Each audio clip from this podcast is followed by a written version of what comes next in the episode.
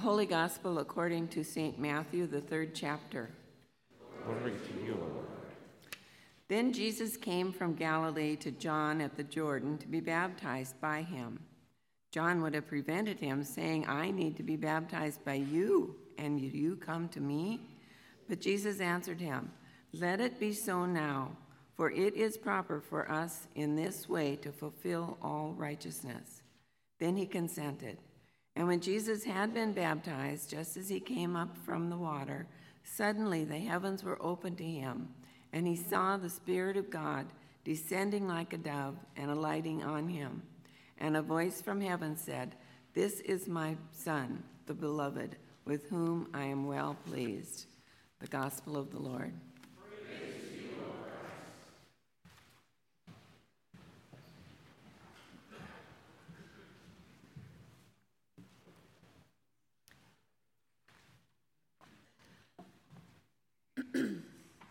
What is in your wheelhouse? It's a saying I feel like is kind of popular right now, and I got curious as to how that expression came about. I found out the word wheelhouse literally means a house that holds a wheel, and it specifically pertains to the enclosed room or house on the top of a boat where the wheel is. So, all you Navy guys and gals are probably saying, um, duh, that's where the ship is steered and controlled by its driver, the wheelhouse. But then, in the middle of the 20th century, the term wheelhouse moved from the boat to baseball. Don't know if you knew that. A ball thrown into the batter's wheelhouse means the ball is thrown into the sweet spot for a particular batter. When you're a batter and a ball is in your wheelhouse, it means the pitch was thrown, much to the pitcher's chagrin, where you can hit the ball the hardest and the farthest.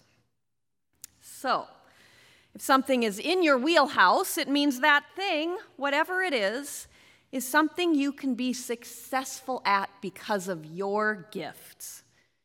When your skills and experience come together with sharp focus to do the thing you do best, you've found what's in your wheelhouse. Well, today in the book of Acts, we read an early creed of the church. That is what they believed about Jesus and who he was, and if you will, what was in his wheelhouse. Preaching and teaching were in Jesus' wheelhouse. God anointed Jesus with the Holy Spirit, and he went about healing people. He loved to heal people their hearts, their minds, their bodies, their spirits. Healing was in his wheelhouse. And he was put to death on the cross, but rose again on the third day, so defeating death for each of us, saving us. That's in Jesus' wheelhouse, too. And as I think about it, Jesus was pretty focused. I mean, he stuck to those things preaching, healing, teaching, and saving. He didn't start a big political movement, as some might have wished him to do. He didn't overthrow the Romans or eradicate hunger. He stuck to what was in his wheelhouse preaching, teaching, healing, and saving. Interesting. Now, the story of Jesus' baptism we read in Matthew is the story of the start of Jesus' public ministry. Jesus shows up and asks John to baptize him, and as Matthew tells the story, this was crazy and quite controversial, and John the Baptist was in fact incredulous. What? I'm supposed to baptize you? No way.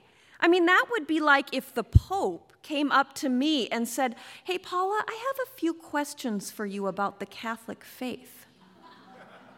it wouldn't happen. But this baptism does happen. Jesus says it is to fulfill all righteousness, and after Jesus is baptized, the Spirit comes from heaven lands on him, and God says, This is my Son, the beloved, with whom I am well pleased. And then commences the teaching, preaching, healing, and saving. So, why was this so controversial, this baptism of Jesus? Well, John, if you remember, had been preaching for people to repent, be baptized, and have their sins forgiven. When we are baptized, that is a major thing that happens to us. We are born children of a fallen humanity, but through baptism, we are reborn children of God. But Jesus was without sin. That's why John was so confused. In his mind, Jesus would have no reason to be baptized. So Jesus' baptism was about something else. Jesus' baptism was about those words that God said This is my Son, the beloved, with whom I'm well pleased. And while we might not share the part of baptism for the forgiveness of sins with Jesus, we do share that proclamation of being children of God, beloved children of God. I want you to do something. Let's together make the sign of the cross on our foreheads, and I'll say the words that were said to you. Child of God, you have been sealed by the Holy Spirit and marked with the cross of Christ forever.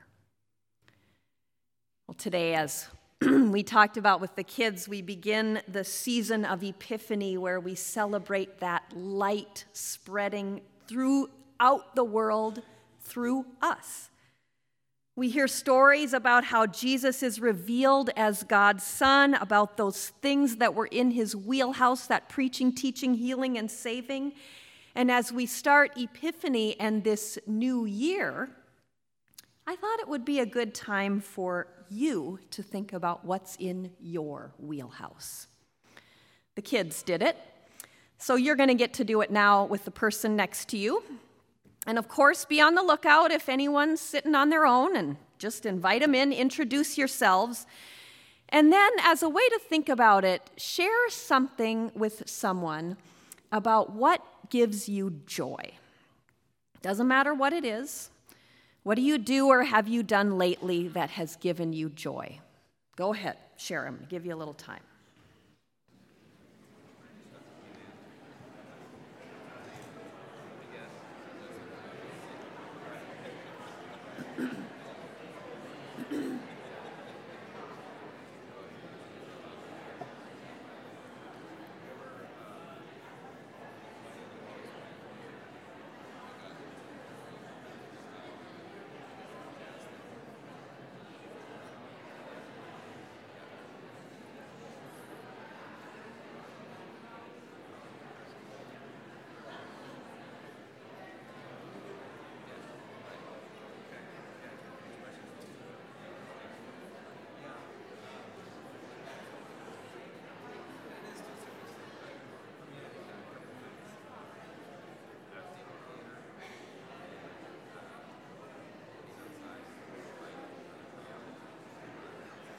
All right, I'll give you a couple more seconds to wrap it up.